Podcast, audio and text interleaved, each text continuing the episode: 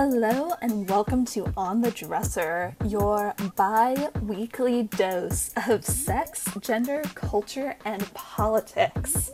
My name is Lauren Kiley, and I will be your host for this very special feature interview episode. And I am very excited to introduce our guest, award winning porn star, and adult industry activist, Ella Darling. Ella is a leader in virtual reality porn and webcamming, former librarian, and current president of APAC, the Adult Performer Advocacy Committee. This conversation has nothing but just awesome talking points porn, getting involved in local politics, virtual reality, cosplay, books, library services, teledildonics, and more. So let's get right to the good stuff. Hello, Ella, and welcome to On the Dresser. Um, as a sex worker and an activist, what was what was your first moment of sort of combining the two and doing activism for sex work? How did you get involved in that? You know, it was I want to say 5 or 6 years ago. There was a an OSHA meeting in downtown Los Angeles, and at the time I had been doing porn for I think maybe just a year. Um, either a year or a few months, depending on how long it's been, because I, I really don't remember. Mm-hmm. But I heard about this meeting um, at City Hall um, where the Free Speech Coalition was calling on performer voices to come out and speak on behalf of our industry and our rights and what we wanted as the actual laborers and the workers. And so I went to City Hall and I when they asked for commentary, I stood up and I spoke my piece. And I, you know, kind of called them out on some things that seemed really unfair and uh, counterintuitive to the work that they're trying to do in protecting the workers. And um, and still, there, someone took a photo of me on that day, on that first day, and I have this very in- inquisitive, quizzical unattractive look on my face and it's still a photo that shows up in articles to this day but it um that was the first opportunity that i saw to combine the activism that had been really important to me for most of my grown up life to bring into my my new work my new career that i had just only really started not not too long before that. And um and so yeah it was at a, a cal osha meeting in downtown la and since then, I have been talking to OSHA several times a year. Um, since that initial meeting, I think that my relationship with the OSHA, I don't remember if that was the division or the standards board because I didn't know the difference at the time. But um, in any case, my relationship with OSHA has outlived every other relationship I've had with any romantic partner. So I feel like I'm kind of going steady with them, and I I've seen the way that the relationship between OSHA and the adult industry has evolved since then. From that first day when it really felt like they were just trying to shut us out and just adamantly refusing to listen to our voices to this past month when there was a meeting with the OSHA division um, up in Oakland and you know, the standards board of OSHA, they meet once a month, and we, uh, my organization, APAC, the Adult Performer Advocacy Committee, we have a representative. So we have a representative from our organization attend the standards board meetings along with the Free Speech Coalition. And we have been very consistent and very adamant about attending these meetings.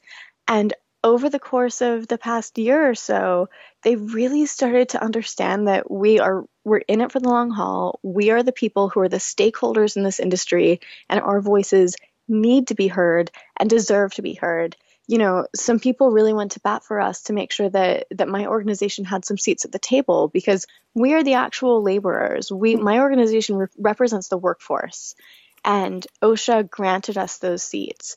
Nice. And it was a really big, I felt like it was maybe not a turning point, but definitely something that made me feel very emboldened and very uh, excited about how our industry is working with OSHA and how OSHA is starting to recognize us as a very legitimate voice in this discussion, as as we should be, because what we've said all along, what something I've always said is that you don't help a group of people whose voices are silenced by speaking for them.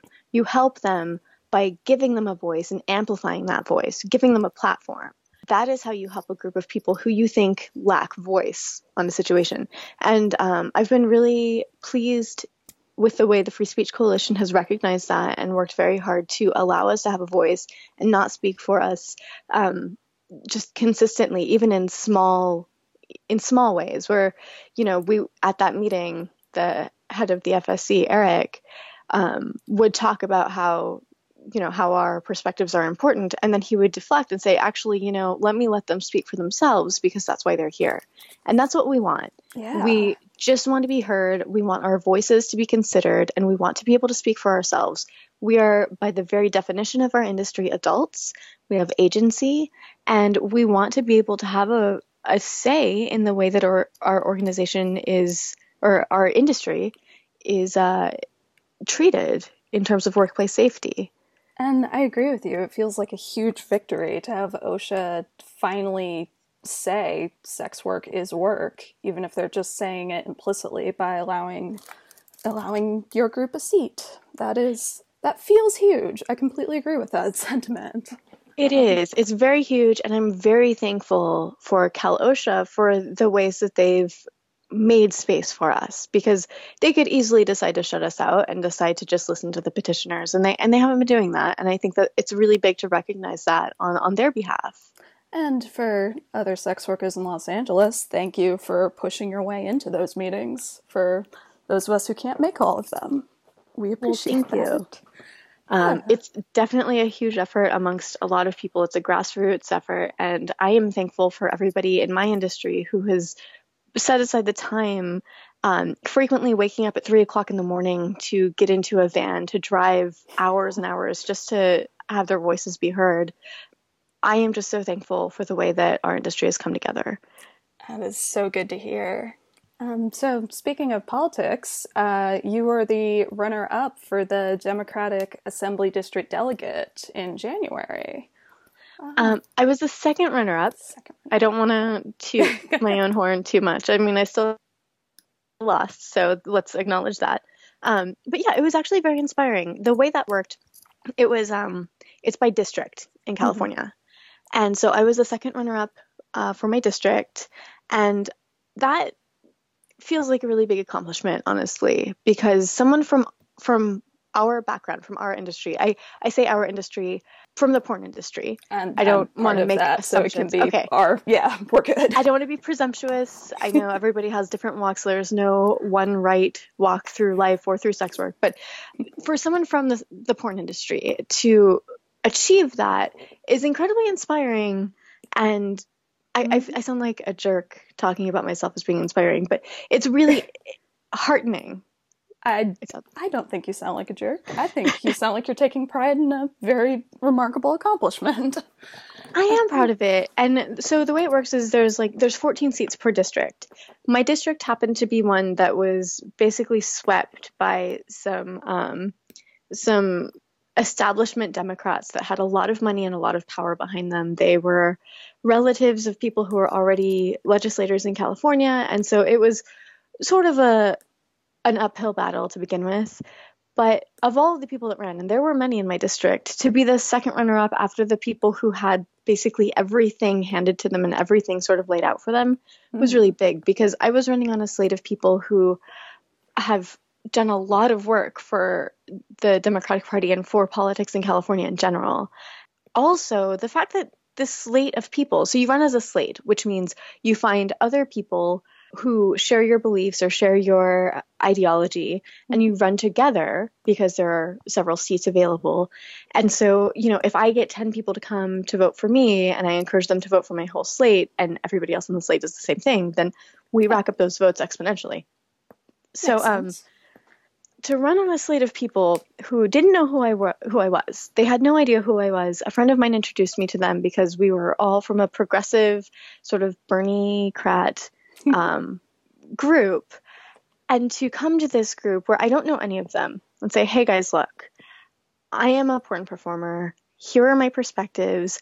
Here's the community I come from that I represent. If that doesn't work for you, that's fine. Tell me now. I don't want to do anything that might, you know, jeopardize your political future. If if you're from uh, a constituency or or if you represent a group of people who are going to be really not okay with the fact that you're doing politics with someone in porn, I respect it. Just let me know, and I will, you know, bow out gracefully. And from the first meeting, where I was like, "Look, guys, here's the thing."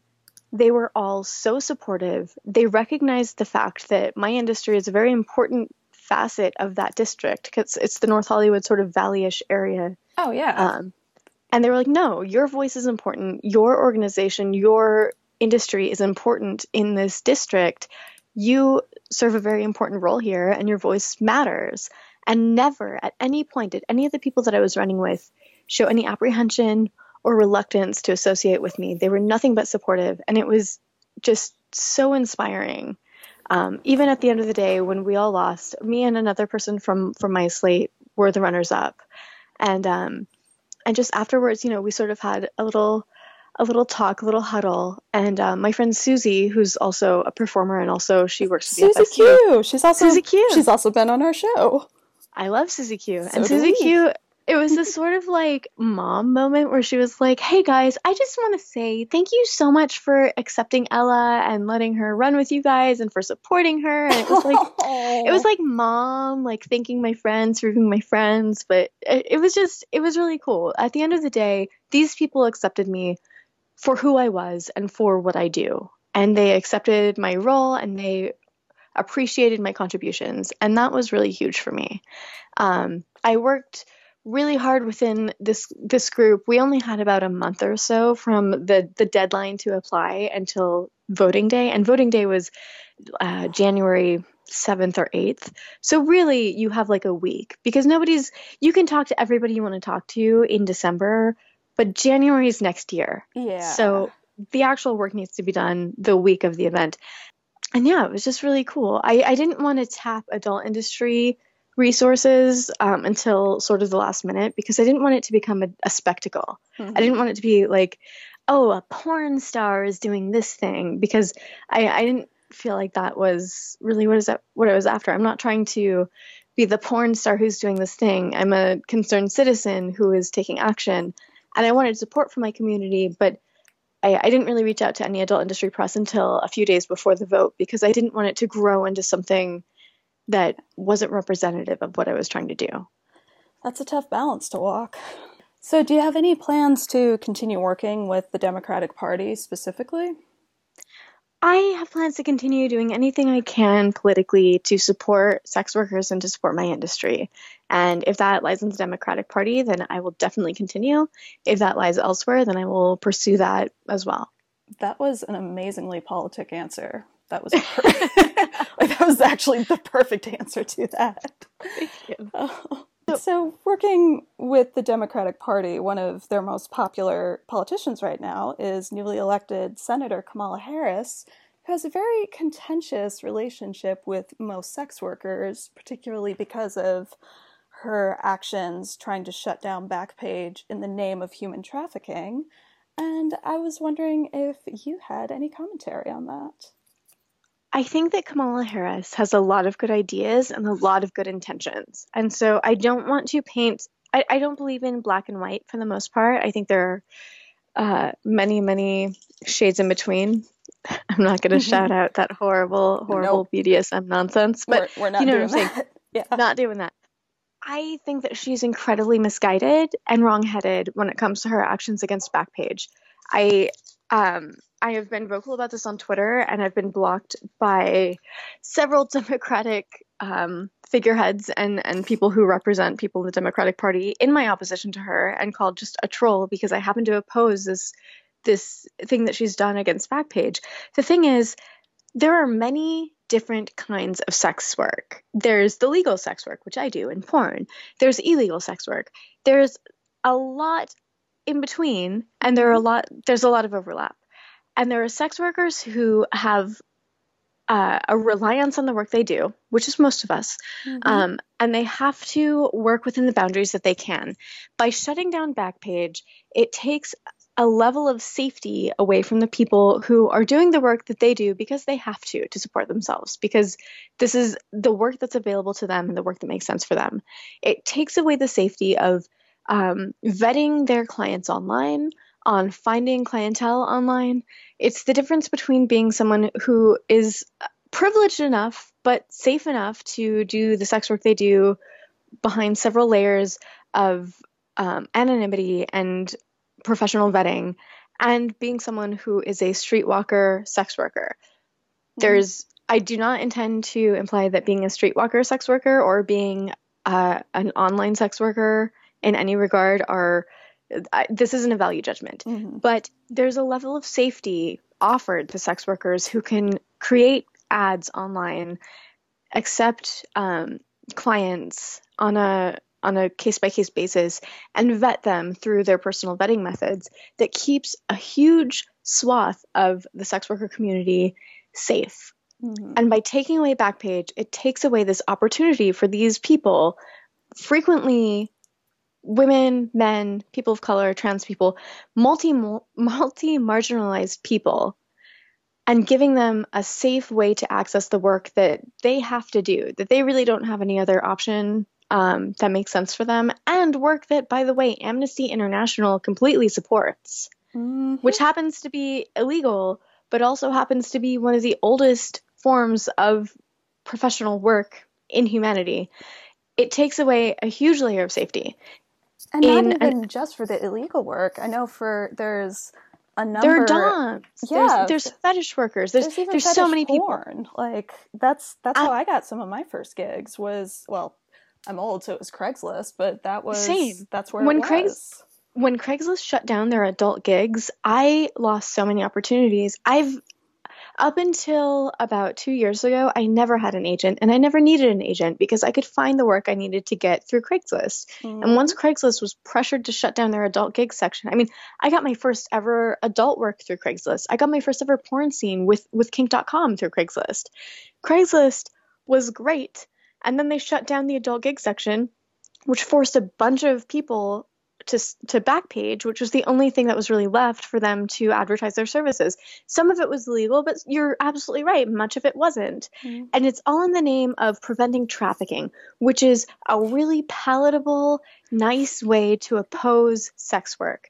And when you get into the statistics of trafficking, and when you investigate the sources and the sources of those sources, so many educators, and I'm not talking, you know, some person who decided to Google or Wikipedia something. I'm talking like real sex educators, professors, actual university professors whom I have spoke, uh, whose classes I've spoke at, spoken at. Mm-hmm. Um, a lot of that data is completely confounded. Um, when it comes down to even calling the FBI to vet their trafficking resources and, and the, the data they have on trafficking, Mm-hmm. This isn't one person. This is a lot of people, a lot of educators who get to that point, and it turns out the FBI doesn't even know where that data comes from. They just have it in their database, and so they espouse it, even though there's no hard facts to to actually back it up. And so people love to oppose sex work and porn and anything adult oriented because um, it supports trafficking. But when you get right down to that, when we really examine that, trafficking is way more than sex work. Trafficking is, you know, um, au pairs who are hired in households from other countries and then sort of held hostage and treated as um, mm-hmm. as just they just don't have rights really. They're not i mean their passports are withheld from them until they complete this work. They're indentured servants essentially. Um, trafficking can be in any field but when it's sex work, because it allows people to devalue legal, well, not legal, but consensual sex work and legal sex work at the same time. I mean, people claim that porn is a bunch of trafficked victims, and that's so hilarious to me because if you knew how many willing porn performers are waiting to get gigs who end up having to do like non-adult work just to support they work the work they do in porn, it's like we don't need to traffic people. There are plenty of people lined up waiting to do this work. But um but yeah, it's just it's absurd and it's shrouded in this fear of sex, this fear of people who um, who embrace sex and embrace sexuality, and especially women, like women who decide to reclaim and take back their control over their own sexuality. And this is something that is so vilified by so many facets of our culture. And because it happens to involve sex, it's suddenly treated as something that um, you must be a victim if you're engaging in it. This is something I, I even find um, when I go to these OSHA meetings. They talk about the AIDS Healthcare Foundation will talk about how, you know, we surveyed a bunch of sex workers or a bunch of porn performers, and something like, I think they said 10% said that they something on a set or on a shoot that they didn't want to do. That statement sounds so alarming. Like, oh my gosh, these porn performers are doing work that they don't want to do. Yeah, but, but when you treat it, too. That's the thing. It's work. At the end of the day, it's work. How many people can say in their jobs, I was, uh, let's just completely disregard sex work. How many people can say in the course of the work that you do in your job in your career, have you ever done something you didn't want to do?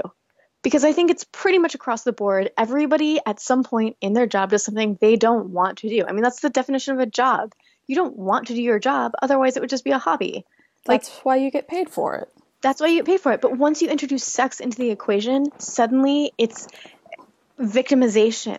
Mm-hmm. It, it it's infantilizing, frankly. Like, yeah, sometimes I do work at my job that I don't want to do. That doesn't mean I'm a victim. That means I'm someone who's employed to do a job. Like it's it's absurd. Like even when I work with my friends, sometimes it's like, well, I really don't want to be tickled right now. It's like I hate being tickled, but because Me that's what I'm hired too. to do today. Yes, yeah. yeah. And like, is that something? Like, am I suddenly a victim of the scary trafficking? In no, the tickle just, traffickers. yeah, it's a job, and I'm doing the work that I was hired to do because it's my job.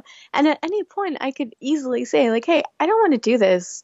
I'm going to leave now, just like anybody else in any other job can. But because you introduce sex into it, suddenly we're not just employees or workers or contractors who are doing a job that they're paid to do. Suddenly we're victims. And it's this introduction of victimization. It's completely infantilizing because it implies that simply because sex is a part of my work, I suddenly no longer have agency or no longer have a say over what I choose to do as an adult woman who has chosen this career for herself. I was at my 10 year high school reunion. I was talking to one of the guys I went to high school with, and I was talking to him about his job. I was like, hey, cool, what do you do? And he worked for a trucking company. He's like, oh, cool, do you like it? How is that? And he was like, no, I hate it. I work really long hours. It's backbreaking work. At the end of the day, my back hurts, my feet hurt. Like, I've got this weird infection in my feet because I'm on my feet all day. Mm. Like, it's really rough. Like, I, I mean, I do it because it pays a lot of money, but I, yeah, I, I hate it. I was like, wow, if I talked about my job the way that he just talked about his job, there are entire organizations that exist to rescue me from it. Mm-hmm. But because my job involves sex, suddenly it's not something I'm doing just because it's all in a day's work. Suddenly I am a victim of some faceless monster, and that's absurd.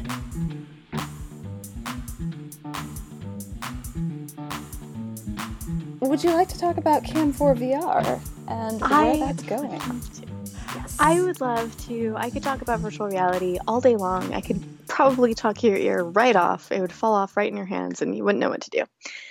Um, so I'd Cam 4 VR.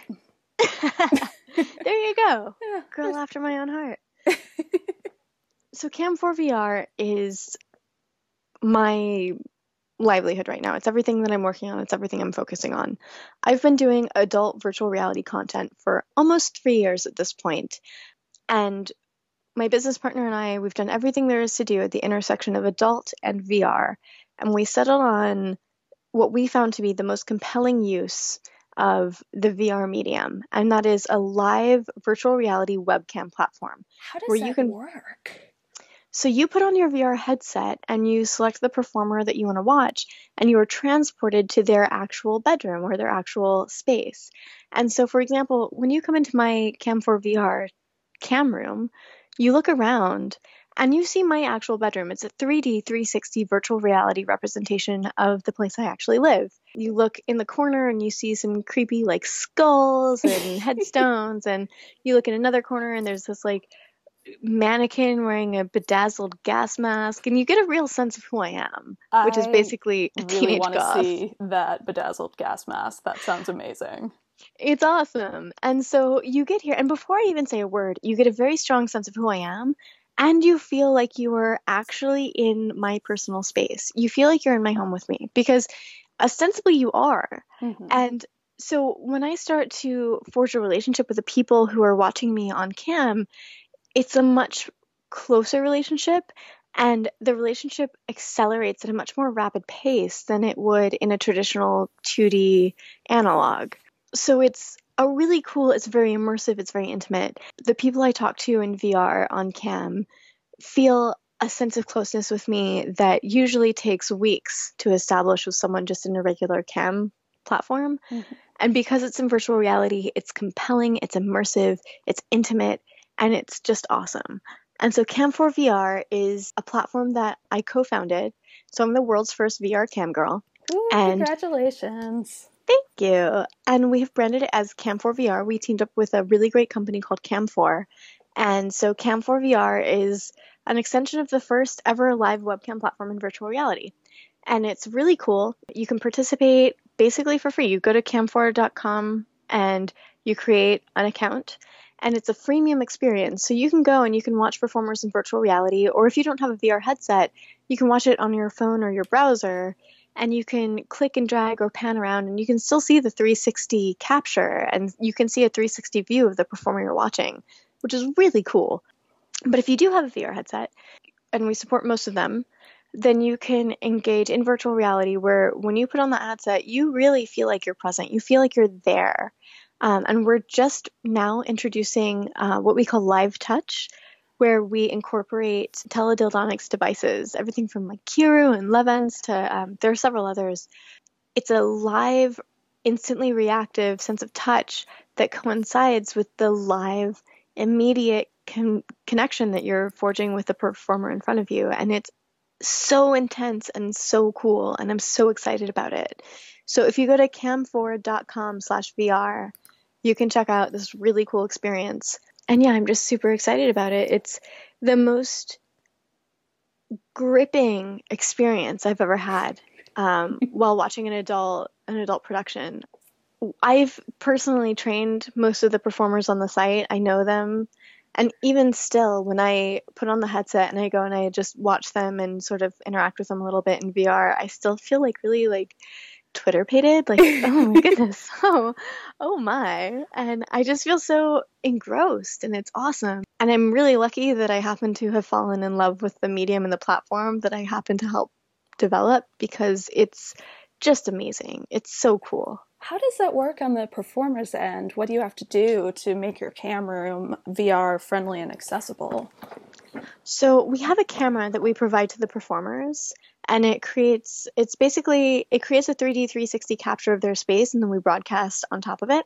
As a performer, you need to just make sure that everything in your room is presentable for the camera. So for me, that means dragging a bunch of suitcases and clothing out into my hallway. And, yep, uh, shoving things under the bed, making sure the pets are locked out. Oh my gosh, my dog somehow knows when there's a camera about to broadcast. Like he'll ignore me all day, and then as soon as the camera's on, he's like up in my shit. He just is right there. Oh shoot! I've had my cat interrupt at least two different cam shows because I didn't realize she was hiding in my bedroom, and then you know, there I am performing, and meow, there's a ginger kitty on your screen. Oops. Yep. Yep. Absolutely. I feel you. So you just need to make sure that, I mean, on the performer's end, you need to make mm-hmm. sure that you don't have anything that's personally identifying. So yeah. if you're someone who has like, I don't know, like your degree with your legal name hanging on the wall, or like a pile of mail that has, you know, large text, you, you just want to make sure that there's nothing in your room that you wouldn't want someone to see on the internet you know, family photos, for example, just just flip it down.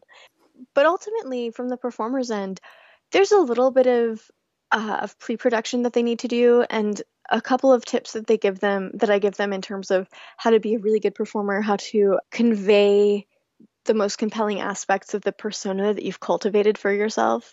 But when it comes down to it, it's very similar to regular camming. It's just you you tend to recognize the people who are watching you in VR because they tend to be really nice and uh, and a lot kinder because they feel like you're they're in your home with you. And if you're in someone's home, you're not going to be a jerk. You're not going to troll them. I mean, for the most part, I've noticed a sense of sort of uh, community policing almost that happens Where the people who are watching me in VR, if someone comes in and they're like being a jerk, those people would be like, "Hey, you can't talk to her like that. What's what are you doing, dude? Stop it." That's awesome. And I don't even have to say anything, and it's really cool. But yeah, it's just it's a whole new level. It's so engrossing and so engaging, and I absolutely love it. I'm completely completely in love with the work that I do. Sometime this year, we're going to be introducing a marketplace on Cam4 where performers can pre record their virtual reality content and sell it as a pre recorded thing through the site. And that's really cool because, I mean, obviously it's awesome, but also right now in the VR space, most of the VR content is being produced by big studios who have access to expensive cameras and who have training in post production and stitching, which means you know, if you have 12 cameras running all at once, you have to be able to stitch each of those camera views together into a complete sphere, um, two spheres actually for your left eye and for your right eye. And because of the way that our software and our hardware work, we sort of circumvent that for the performers. The performers don't need to spend a bunch of money or learn a bunch of new new production skills. They can essentially use the skills that they're trained in to be a VR cam performer to create their own content in VR and sell that through the site. And in a way, it sort of democratizes VR porn in a way that we have seen over the past decade in regular porn with the advent of tube or not tube sites, but uh, clip sites and and sites yeah. where as a yeah as a performer or as a, an indie producer you can take whatever you have to create content and sell it and create some sort of fan base and really create a niche for yourself. That's what I want to do for VR porn with Cam4 VR.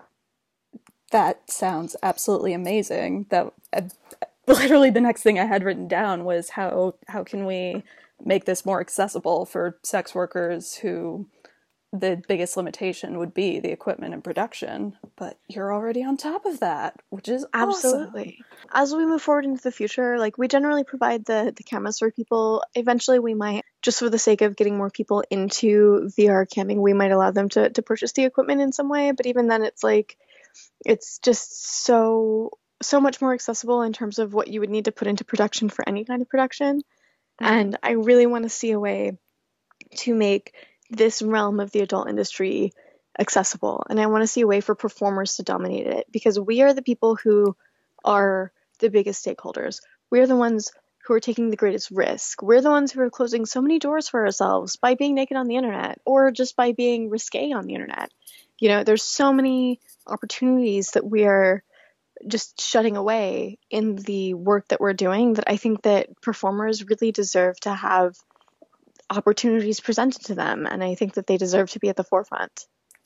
I I mean as as a performer I'm obviously biased, but that sounds amazing to me. Like that uh, I love the idea of making the technology accessible and also I love the part of not having to learn a bunch of new production skills because that was definitely one of the biggest hurdles for me and other and other people I know who would probably produce their own videos if it weren't for learning how to run your camera, learning how to do your lighting, let alone editing and sound editing and you know the the long list of things that you learn sort of as you go along. Um, I would produce so much more if I didn't have to sit and edit video. I I would rather have a, an elective root canal than edit video for a week. Like I I hate it.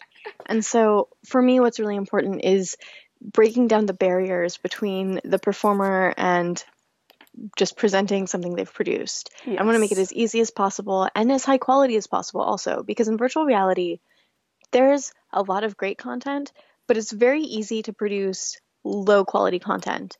And because this is such a new niche, that's such a new platform, if someone's first experience in virtual reality is a really lackluster production, and frequently people, like when they hear about virtual reality, the first thing they think of is porn. And so if their first experience in VR is low quality production that isn't really stitched to- together correctly and it just doesn't really convey the medium very well, and if they're watching it on you know something that is kind of entry level device like a cardboard device which is great sometimes mm-hmm. but isn't as high quality as you know the oculus rift or the htc vive for example if we have a low quality production on a lower quality experience that could turn someone off from vr altogether and it could take years to bring them back into the medium and to get them to really embrace it again. Mm-hmm. So for me, it's it's a little bit selfish because I want performers to be able to produce this content, but I want them to to produce it in a way that's really high quality and that looks really good. And with the platform we're creating, you can do that. So so that's sort of where I'm at with that.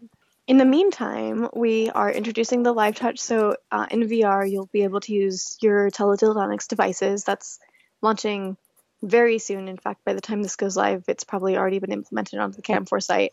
We're launching a new camera that has uh, it's much higher quality and it's much easier to use from the performer's end. So that's going to be really cool. Sometime in the next period of time, short period of time, we're also going to have functionality where if you go into a private show with a VR performer, through the microphone in your VR headset, you'll be able to speak and the performer will hear you and speak right back. So it's absolutely voice to voice. It's incredibly intimate and very engaging, compelling experience. It's really cool. Yeah, and I think some of the best clients I've had have been the ones who are focused on that intimacy and the talking as a you know, as opposed to the one handed typing. Exactly. It's such a different experience, like both qualitatively for the client and also in terms of if if you're the performer, you're probably going to get a longer show, which is always good. Exactly. I, I'm always I want to create a great experience for the consumers, but mm-hmm. at the mm-hmm. end of the day, my concern is always for the performers and giving them the best opportunities and experiences that they can have. Because when they're emboldened and empowered to do great stuff, the the consumers will follow immediately. I mean, the performers are the ones who bring their fans to the table. So I want to make things easy and awesome for them. Well, and porn has a long history on being on the front edge of digital effects and movie making technology. So this could be really, really interesting to see where VR goes in general for movies, even even outside of porn, because I can't think of anything even analogous to what you're talking about of having someone really feel like they're in the room with you. Absolutely, absolutely, and I feel like I agree to an extent. I think over the past few years, with the advent and the proliferation of tube sites and torrenting and mm-hmm. illegal downloads, I think that we've sort of not we, but we as a culture have sort of created this generation of people who find it audacious to pay for porn and, and almost like a, a point of embarrassment, like, oh my gosh, you would actually pay for porn, but it's free on the internet.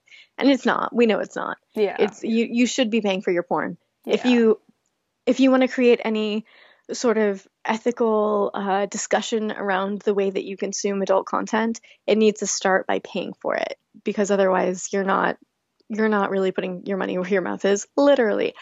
With VR, I have found since my first ever VR live broadcast, the people who come and see me in VR say, you know, I've never paid for a porn experience in my life, but I would absolutely pay for this. And they do.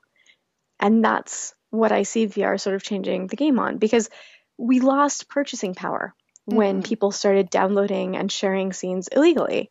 The the sales in pre-recorded porn have dipped considerably, whereas the sales in live broadcasting and you know live cam sites has remained a little bit more consistent than the general like porn production industry. And what I see with VR is a resurgence of people who are willing to pay for porn and understand that they need to pay for porn for it to be in the space at all and high quality. And so that's sort of what I'm seeing with VR. It's it's not going to be the end all be all for the industry. I don't think anything will, but I do think that VR incentivizes people to pay for the content that they love. And especially in in a live cam in VR where people are already spending money on live cams, this is just exponentially better for, for the performers, for the industry, and for the consumers. Yeah, and that's and I mean everything you're saying as much it makes total sense intuitively and it and perhaps unsurprisingly to both our listeners and likely you, that's also all backed up by studies. Oh, Pe- throw some studies at me, girl. I feel like I should be tipping you right now. well, it's just um, when they study people who pirate media that's movies or music or books, there's this interesting correlation of people who pirate the most media are also the people who spend the most money so, people who pirate the most music are generally music lovers who are also buying hard to find albums, concert tickets, merch. They're promoting their favorite bands on Twitter. But that model does not hold up for porn. And there's a pretty easy cultural analysis of we generally believe writers and musicians and non pornographic actors should get paid for their work. And that's just not a belief that people hold for any sort of sexual labor. Um, You're absolutely right. And I think part of that stems from this idea that porn stars are just millionaires. Like, people. Yeah, where did that come from? You know, maybe 10 years or so ago, porn stars were making a lot of money and they could absolutely make an entire living, a very, very, very comfortable living, simply performing in productions. Mm-hmm. But that changed. And just like all of the other industries changed, porn did too.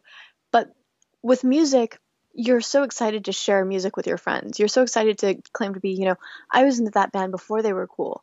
But who's going to say I was into that porn star before she was nominated for AVNs? Like nobody. Like people make jokes about how there's social sharing options on porn sites. Like of course I'm not going to share that on Facebook or Twitter. Oh my gosh, because people have so much stigma around their own sexual proclivities and the things that they're into, especially when you get into more nuanced niche territory. Like the people who are into kinky, fetishy stuff are the ones who tend to be very um, silent about their interests in a public setting and especially in a social setting. So people aren't socially sharing adult content the, the way they are with, with music or TV or movies, you know? Mm-hmm. Um, uh, yep. Well, except on sex work Twitter, where we tweet our friends all the time. But... Yeah, I mean, exactly. like we have no shame because it's not something that's shameful. It's not something at all that you should be ashamed about. It's completely natural, and literally nobody on this planet would be here if people hadn't had sex. It's true. It's true. And also, life would be a lot less fun.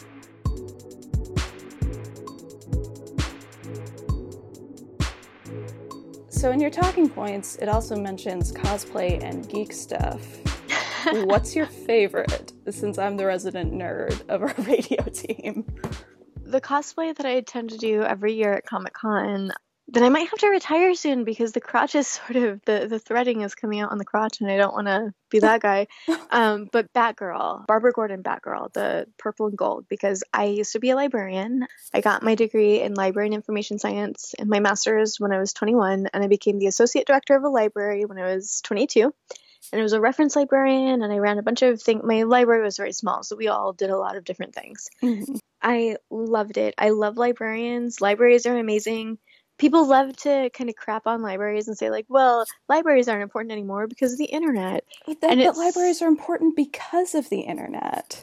Absolutely. You can't access the databases on the internet without like there are databases you cannot access for free and there those databases are the ones that your public library your local library is subscribing to because they have enough of a membership in your community where they can afford to do that. There's a lot of people who are not privileged enough to have internet in their homes even today. Mm-hmm. um, and and when they do it's not really as accessible. And even if it is accessible in your home there's some stuff that you don't feel comfortable researching at home. Let's say you're uh, a young person who is trying to figure out how to come out as as your sexuality to your family. You're not going to feel comfortable searching that on your home computer because you don't know what your family is going to think. So the library serves that purpose. There are women who are trying to get out of dangerous marriages who can't do that research on their home computers. There's a lot of stuff that puts people at risk mm-hmm. if they mm. research it at home, and the libraries offer that. There are a lot of people who just simply don't have access to the internet in their homes, a much larger number than I think people would realize. For mm-hmm. whom the the library is the only place they can access that. Who, you know, when I was a librarian, and this was several years ago, but it stands to reason, I had a week long job, like a job fair sort of thing. It was like a, a, week of programming based around employment. We had things like how to sign how to sign up for sites like like job search sites like monster.com or whatever which was really big at the time yeah. how to create a resume how to do a cover letter how to we had mock interviews where people would come in and do an interview and we'd record it for them and give them tips. And i thought you know when i the first day when i was like okay here's how you sign up to job search sites how you, here's how you search for jobs on the internet. I thought i would be teaching people how to convey their skills through websites and through different services. What i actually was teaching people when it came down to it was which mouse button to click. Oh, because there were people in my community that literally had never used a computer before. They didn't know how a mouse worked. They didn't know how the internet worked. I was setting up email addresses for them because they had never had one before, and then signing them up for sites that they wanted to find jobs on. And then a, a significant portion of the time I was spending with them was teaching them like how to avoid you know people who are fishing for your information like if someone emails you claiming to be your family member they're probably not unless Yeah. you've given that family member your email. Like it, it was so much. It was such a, an awakening experience when I came from a background where I've been on the internet since fifth grade, Mhm. and these people still didn't even trust the internet.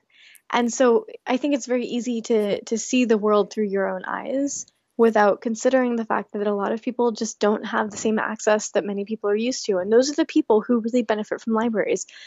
Young, I mean, parents benefit from it. There are programs at your local library for for kids. There's, I mean, your your library, whoever you are listening to this right now, almost certainly has a children's department that has programming just for kids to give them access to community and to other people in that space and to to new resources that they wouldn't otherwise have. I was the reference librarian, so I got to choose the reference books that cost I mean, my reference budget was huge. So when I came into my job, I was like, "Oh my god, how am I ever going to spend that much money?" and then I started buying every month I would buy reference books and I would run out of money every time because reference books are expensive and you can and even databases the reference databases where you need specific information about certain data that isn't necessarily free online it, it's not free to do that research and it's not free to just put it out online like that's stuff that your library can can get for you it's so much more than just google people think librarians are just like google specialists it's so not the case I come from an academic background. I'm right here on everything you're saying. And librarians have literally gone to prison to protect your rights. Lib- the American Library Association has a, a library bill of rights where people have the right to access information without being monitored and without um, giving up their right to intellectual freedom. Which means when the FBI comes into your library and says, Hey, I want to know everybody who's checked out this book, or I want to know all of the books this person has checked out, and they want to know all of the stuff that you're accessing personally at the library, librarians literally tell them to F right off and go to prison as a result. I remember Because- that. That came up with when the Patriot Act passed. Yes, the Patriot Act uh, was actually altered and changed to include certain um, certain aspects of, of of libraries because with the Patriot Act, they came in and they said, "Hey, tell us everyone who's done this or this or every like everything this person has done," and librarians were like, "F right off, no, we're not going to do that. That's against our code of ethics." So librarians literally went to prison for that, and in that uh, in the the court cases that came about i believe it was the fbi i could be wrong but basically they they called them these radical militant librarians are making their lives hard so the american library association made bumper stickers about how radical militant librarians are protecting my privacy and it's so true you think of librarians I mean, through the pop cul- the pop culture lens, as these old women who are very conservative and just shushing you all day long, but those women are willing to go to jail for you. So maybe be cool. I think radically militant librarians is what I've always wanted to be when I grow up. And the thing is, these radical militant librarians are not making, I mean, these are people who, by definition, to be a librarian, according to the American Library Association, which sort of dominates the industry, you have to have a master's degree. Mhm. Uh, a bachelor degree, a doctorate, no. It has to be an ALA approved master's degree program. You have to have a master's degree to be a librarian. So these are highly educated people who are going to bat for your rights because that is what's right. And and that's huge, you know? Ah, that's phenomenal. That makes me love my library even more. Um, And they don't get paid a lot of money. They get paid I mean, I started doing porn because I started doing some fetish videos and I got paid so much more doing fetish work and porn stuff that it was like it did it didn't make sense for me to continue to be a librarian. That was but me these are working people, at a nonprofit, actually. That's it. That's exactly it. Like these people are working really hard for a salary you'd be probably embarrassed to, to find out that these people are willing to go to jail for your rights and making the amount that they're making. Not that I, I don't mean to condescend, but yeah, it's not in the People should be paid a lot more. Yeah, exactly. Library budgets are some of the first budgets to be slashed when the economy is, you know, in the crapper. And once it's not anymore, libraries are some of the last to be restored finances for. And uh, and yeah, like you should have so much respect for your librarians because the work they're doing is absolutely from passion and and they're amazing. Yes. You know, there are so many discoveries that are made and they get attributed to one person or one organization when in fact it's the collaboration between many, many, many people and many research studies and many organizations. And it's, you know, it's it's a collaboration. And so it's really unfortunate how people get overlooked in the work that they do. I don't know. It's I don't know the solution. I don't know the way to to write that. I don't I don't either, but but I know what's going to make things worse, and that seems to be the train that we're on. Yeah, but this anti-intellectualism where people pride themselves in not being intellectual and this this weird trend where not subscribing to academia makes you somehow better. Like I I don't like the idea of people who happen to be privileged enough to access academics and access you know the ability to have a college education as being better than anyone but at the same time it's really sad that as a culture we're turning against intellectualism and, and research and science in mm. favor of you know good feelings or or great you know bylines. Well, and at the end of the day, I would rather have somebody who is trained in research about the environment making decisions about the environment because or education or any of the many things that we're seeing right now. Uh yeah. Yeah. That yeah, is sort of the tagline of people these days. So, to try to wrap things up on an optimistic note, what do you hope to see in the future in terms of Los Angeles sex work, activism, and organizing? What do you think is the best best case scenario of where do we go from here? Where do we go from here? I think a big step would be in enabling the adult community and the workers in particular to have a voice in establishing what the workplace standards should be whether it's safety in terms of the testing that we use, which is very thorough, in case anybody listening doesn't know, for porn performers. For most porn that is made, we follow a very specific protocol that is established. It was established years ago. Oh, where, and who um, pays for that protocol? Who who carries the burden of paying for that? Performers pay for their own testing, but there is hmm. also a testing. Uh, the Performer availability scheduling system has been created by the Free Speech Coalition and is funded by many of their supporters. Every two weeks, if you're a porn performer, you have to have within the past two weeks a test. Mm-hmm. You, we test for HIV, chlamydia, gonorrhea, Hep B, Hep C, syphilis, and trichomoniasis every two weeks. And we use the best tests on the market. So when you go to your local clinic and you get a test for HIV and it's free, that's what's called the ELISA test, and that has a window period of a few months. What we use is the Aptima RNA test, and that tests for the RNA of the actual HIV virus, and that has a window period of less than 10 days. So we get tested every 14 days for this, for all of this huge barrage of tests. So we are the most tested population on the planet, and probably the safest in term i mean I, I don't like to use that word as a value judgment but the safest in terms of sti prevention. Fairly expensive and we pay for it ourselves as performers and it is a tax write-off but it's you know quite a bit. It's 155 to 165 dollars per test twice a month. And you have to do and, that in order to work.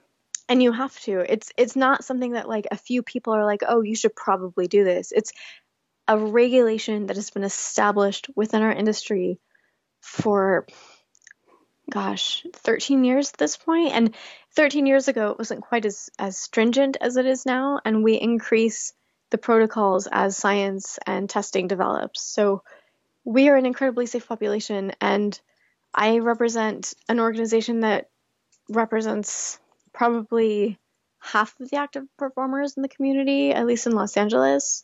And our our membership has voted. We actually took a poll of all of our membership, and probably 98% want the option. We we want testing as the main standard, as the main protocol, with the option to use condoms as necessary, as we as we choose.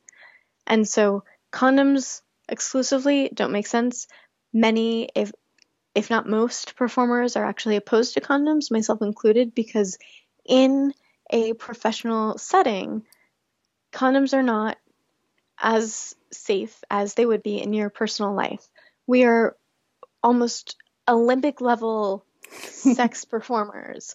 Frequently, we have sex with people we're not personally attracted to because that's their job. And when you're not personally attracted to someone, your body doesn't make the same lubricants as it would if it was someone you were just choosing to have sex with. So, as a result, when you introduce condoms in a long term, several hour engagement and with someone you might not even be attracted to, there's friction from that latex, or even if it's not latex, there's a friction that's introduced that can cause abrasions within your body that makes you more at risk for bacterial infections and viral infections because with those abrasions with that abrasive that abrasive performance with the condom you're opening like the skin is becoming open and when you mm-hmm. have open skin you're certainly more at risk for for infection whether that's some kind of STI or just a regular bacterial infection or a yeast infection or what have you. Most performers want the option but most performers at the end of the day wouldn't choose it for themselves.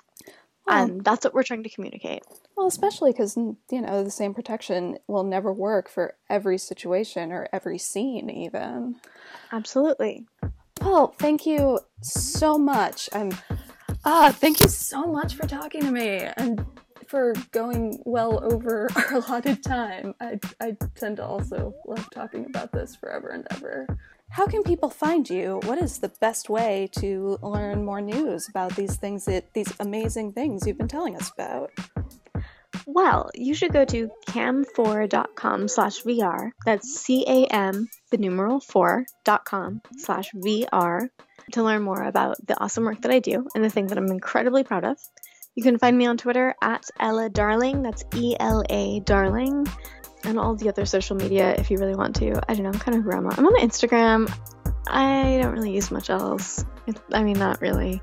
Ela Darling on Twitter and Instagram, and really go to cam4.com slash VR to learn more about the thing that I'm super jazzed about because I think you're going to have a lot of fun with it, and I certainly do. Yay! Thank you! Thank you! And that is it for this show. For more interviews and episodes of On the Dresser, check out our podcasts on SoundCloud, Stitcher, and iTunes, all under On the Dresser. And we would love it if you subscribed and shared us with all of your friends.